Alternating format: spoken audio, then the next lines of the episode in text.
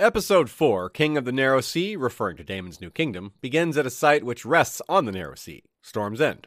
It's very windy, and we see Rhaenyra flanked by Lord Borman Baratheon and Sir Criston Cole, looking like she's had quite enough. Though her father gave her leeway to choose a husband, and provided her with the opportunity to meet many prospective suitors all at once to minimize travel, it's not going well. The most impressive suitor, Willem Blackwood, kills Gerald of the arch rival House Bracken in a quick impromptu duel after being insulted several times. Willem is either a replacement for Samwell Blackwood, who is Bloody Ben's father, or he's simply Sam's brother and Ben's uncle. Either way, this isn't the last of this rivalry we'll see. Willem is far younger than Princess Rhaenyra, and the killing doesn't make him a man in her eyes, it would seem.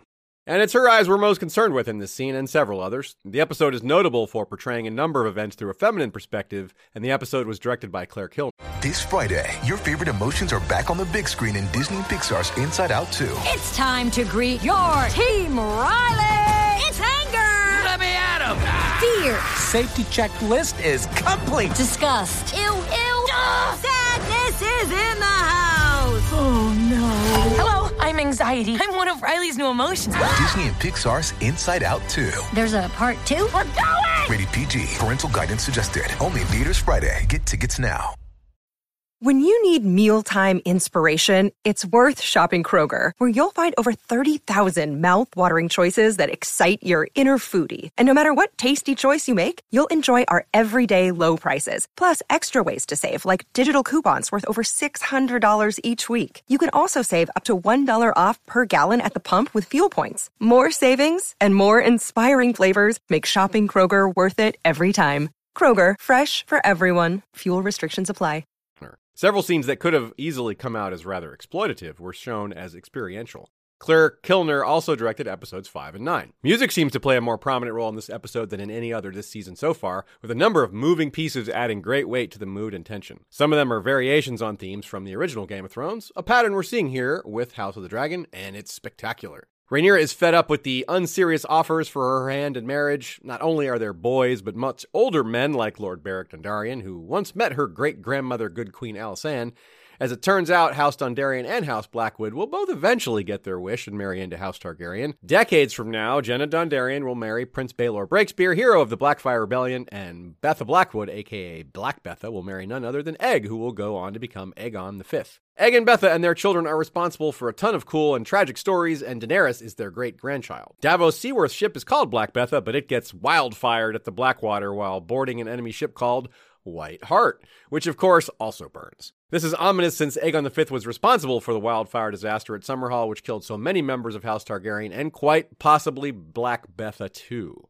Fittingly, with that in mind, family is emphasized in this episode, which focuses on the adult members of the House of the Dragon by birth or marriage the king, the prince, the princess, and the queen, with many other historical Targaryens dating back to the Doom mentioned throughout. Speaking of that fiery cataclysm, another theme of the episode is plans gone awry, often to the point of backfiring completely, often while mixed up with these prominent family affairs. None of the men gathered will be joining the family.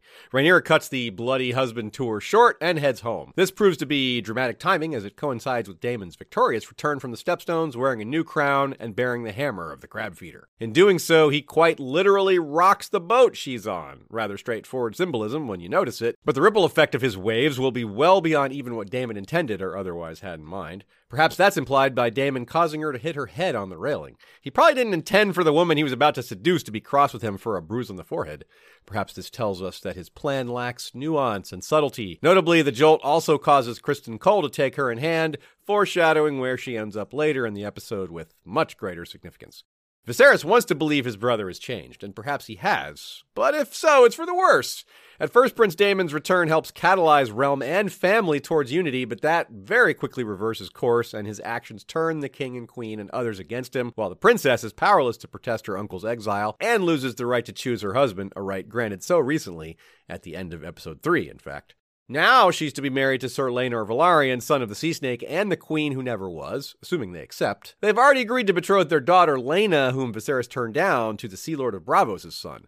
The Sea Lord of Braavos has been a dangerous foe to the Iron Throne many times in the past, given their huge fleet and friendly terms with both the Iron Bank and the Faceless Men.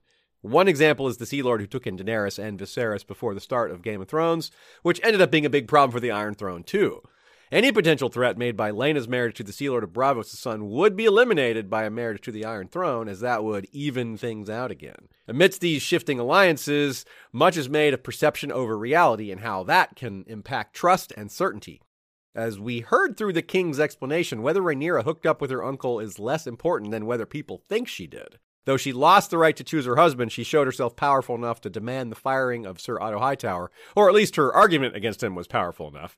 A king must be able to trust their hand absolutely, and Otto's reputation, though once seemingly impeccable, grew to be compromised over time. Viserys had come to realize that he sent his daughter to him when he was vulnerable. He loves Alicent and his new children, but resents having been taken advantage of.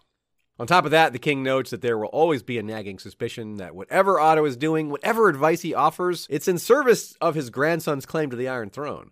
A king can and must do better than that. Surely there's someone less compromised, more worthy of trust.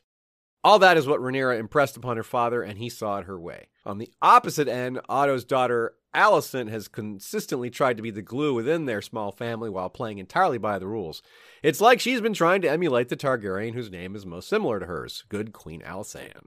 She's disgusted by Prince Daemon, both for his disloyalty to her husband, her friend Rhaenyra, and his own general disregard for rules. She proves willing to believe her former best friend's version of events as long as the prince's influence is removed. Her husband, the king, didn't exactly need convincing on that front, though he did need convincing on the matter of Rhaenyra's version of events. Alicent once again stood up for her friend's rights over that of her own children. In keeping with the theme of backfirings, however, Daemon's removal coincides with her own father's removal, something she may feel guilt and or resentment over afterwards, even though she clearly has problems with how her father manipulated her too. Because while he may be a sketchy father, he's a powerful ally to her at court Potentially worse is that she was already lonely and isolated, and we can suppose that might get worse now. It is illustrated a few times. One when Rhaenyra makes a comment about being trapped in a castle only to make heirs, before realizing she's just described Alicent and apologizes softly. Two, when Viserys calls her to his bed late at night. She really doesn't want to, but in a stirring sign of how committed she is to her dismal duty as queen, she consents. She tries to put on a brave smile, but has trouble keeping it up and difficulty looking him in the eye.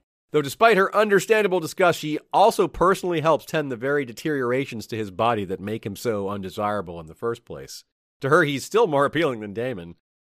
Amidst the theme of family, a huge number of famous Targaryens are named, a veritable Easter of dragon eggs. In addition to Alysanne, there's mention of her husband, the old King Jaehaerys I, himself, who we saw in the very first scene of the show, Viserys tells Rhaenyra that he would have disinherited her over these rumors, a reference to how harshly he had handled the many scandals surrounding Viserys' aunts.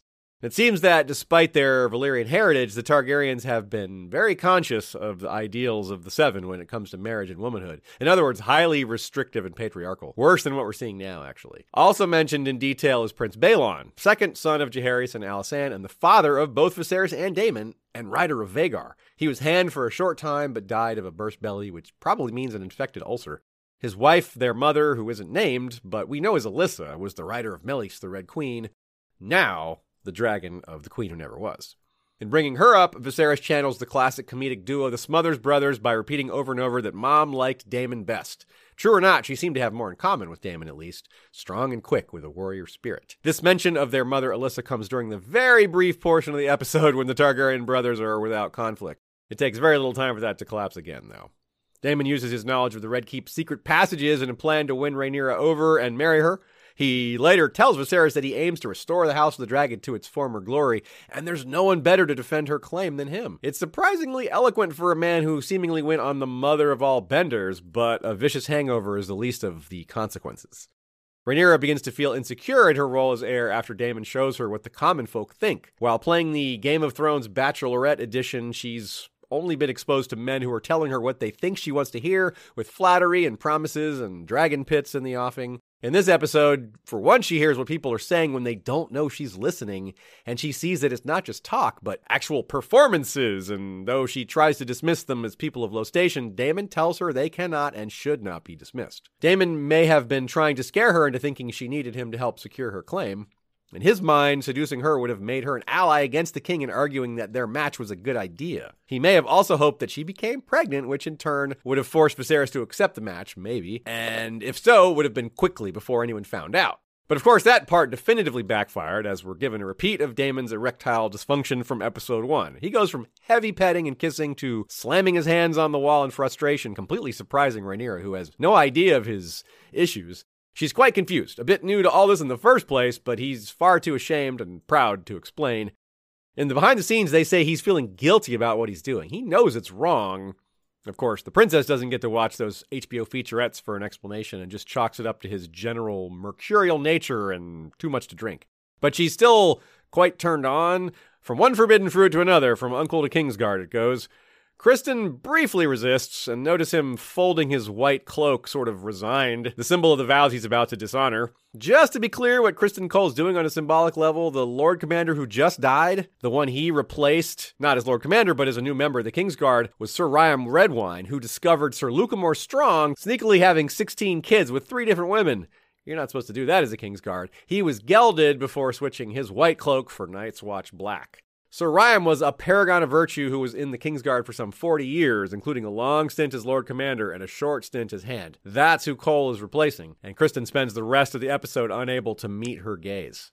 Even though Daemon didn't actually have relations with Rhaenyra, he doesn't try to convince his brother of that. It it wouldn't be believed, and again, he doesn't want to admit what really stopped him. It's a bit like episode one, where he also doesn't want to admit calling the infant prince heir for a day, but likewise doesn't deny it either. Instead, a bit like episode 3, he goes on the assault even when seemingly trapped. Why not marry them, he says. If her standing is reduced by these rumors anyway, why not boost that back up by combining the two branches into one more powerful one? The king does not see the situation the way his brother does, in part because Daemon, let's not forget, is already married to Lady Rhea Royce. Viserys' fury is such that he puts the prophetic dagger at his neck and orders him gone for good. In episode 2, Mysaria told Daemon that as part of securing her independence, she took steps to ensure she'd never be able to have children. That point is emphasized by how so many other women of much higher birth are defined heavily, if not entirely, by their capacity to bear children. Alicent and Rhaenyra and others don't know this about Mysaria. Perhaps one day they will. But a major role change has occurred for Mysaria since we last saw her. While Daemon was warring in the Stepstones, gaining status, reputation, and a new title, she has climbed the ladder as well, but in a much quieter fashion. Prince Daemon's return was to great fanfare and no small amount of trepidation. Her rise wasn't even noticed by her former protector, but it has been noted by Otto Hightower, who has come to rely on her and her sources for information. And it should be intimidating she clearly has no problem reporting on Daemon, and he probably wanted it to be known, even though it didn't have the desired result. He took Rhaenyra's cowl off and his own. They are rather obvious given their hair and all, so of course they were seen. We see her receive a payment from the same boy that reported on Rhaenyra and Daemon in the brothel. This is the type of establishment she would have no trouble placing informants given her recent profession. The use of children as spies is a parallel to none other than Varys and his little birds, and with that, though there is no Master of Whispers on the Small Council itself, she's pretty much emerged to fill that vacuum in the city and perhaps the story. It's not her official title, of course, but she does have a new nickname, the White Worm. Though with Otto's firing, look for her to sell her services to someone else important. She didn't betray Otto in any way that we know of, but working with her backfired for him all the same. The very act of spying on Rhaenyra in the first place was seen as unseemly for a man in his position as grandfather to Aegon, even if it might be justifiable in his position as hand, maybe. Very much a play with fire and get burned type result, though. Let's not forget that another person witnessed Rhaenyra out and about, one whom you might have missed, and that is Sir Harwin Strong, who had a huge smile for her when she came back bloody with the boar. He's the eldest son of the Master of Laws, Sir Lionel, don't forget, the one who first suggested that Rhaenyra marry Sir Laenor last episode. They're both related to that same Luke Strong we just mentioned who was sent to the wall for violating his Kingsguard oath, though. Harwin is clearly now an officer in the Gold Cloaks, most likely very high ranking because of his birth and station, especially with his father on the small council and all. In Fire and Blood, he's made one of a small number of captains, so perhaps that's what it is here too. Grand Mellos ushers in the final scene of the episode with a tea that will end any potential pregnancies. It could be the same tansy tea that we've heard of before, such as with Robb's Jane Westerling and Lysa Tully, though those two notably did not have any say in the matter. They were tricked into drinking the tea. When confronted about Daemon by Alicent, she swears on her mother's grave while standing in front of the heart tree that he did not touch her, which is, of course, a lie. And though she did not have sex with Daemon, she did have with Criston Cole. The tea ensures she can't be caught unless, of course, Criston tells. While that would be his word against hers, we've seen in this episode how much damage words can do. They're quite a bit worse than winds sometimes. Rhaenyra points out the hypocrisy of a prince fathering a bastard, which can be dangerous, yet it is generally acceptable enough. For a princess, it's also dangerous but completely unacceptable. Unequal for sure, but true enough given perception of custom and tradition. The episode reminds us and her again that her claim to the throne is tenuous despite her father's insistence on holding to it. Mellos doesn't wait to see if she drinks the tea, ensuring that it is her choice, even if the choice is kind of obvious to us.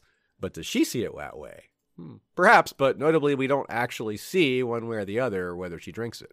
Further complicating the general imbalance that exists between prince versus princess heirs is the recurring and amazing prophecy storyline. While Viserys doesn't want Rhaenyra to harm their standing in the realm by not upholding traditional behavior standards, he's also concerned with another more important tradition, the passing down of the prophecy of the Song of Ice and Fire. The prophecy aspect combines nicely with the overarching family theme, giving us lore as the most important dagger gets even more backstory.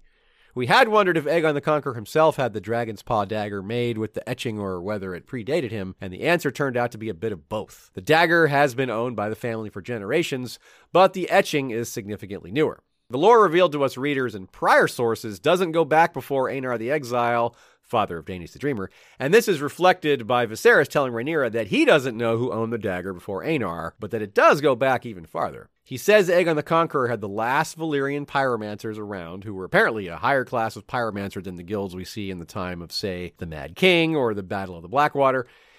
Aegon ordered these Valyrian pyromancers to carve the prophecy from his dream into the dagger's blade in order to help ensure the secret wasn't lost. Not sure Aegon's plan actually worked, since it seems people forgot about the inscription eventually, after all, but it is cool as hell. And maybe that's the problem, since it needs to be hot as hell for the runes to be seen. That's all for now. Join History of Westeros on YouTube during the season every Monday at 6 Eastern for a much more in depth but spoiler free review of each episode, and every 3 p.m. on Saturdays we look ahead to the next episode with spoilers and guests. If you can't make it to the live streams, you can watch or listen to the replays anytime afterwards. They'll also be available wherever you consume podcasts. Alongside our House of the Dragon coverage, you'll find that over the last 10 years, we've created hundreds of other episodes about A Song of Ice and Fire, Fire and Blood, Dunk and Egg, and everything else Westeros, Essos, and beyond, past, present, and future.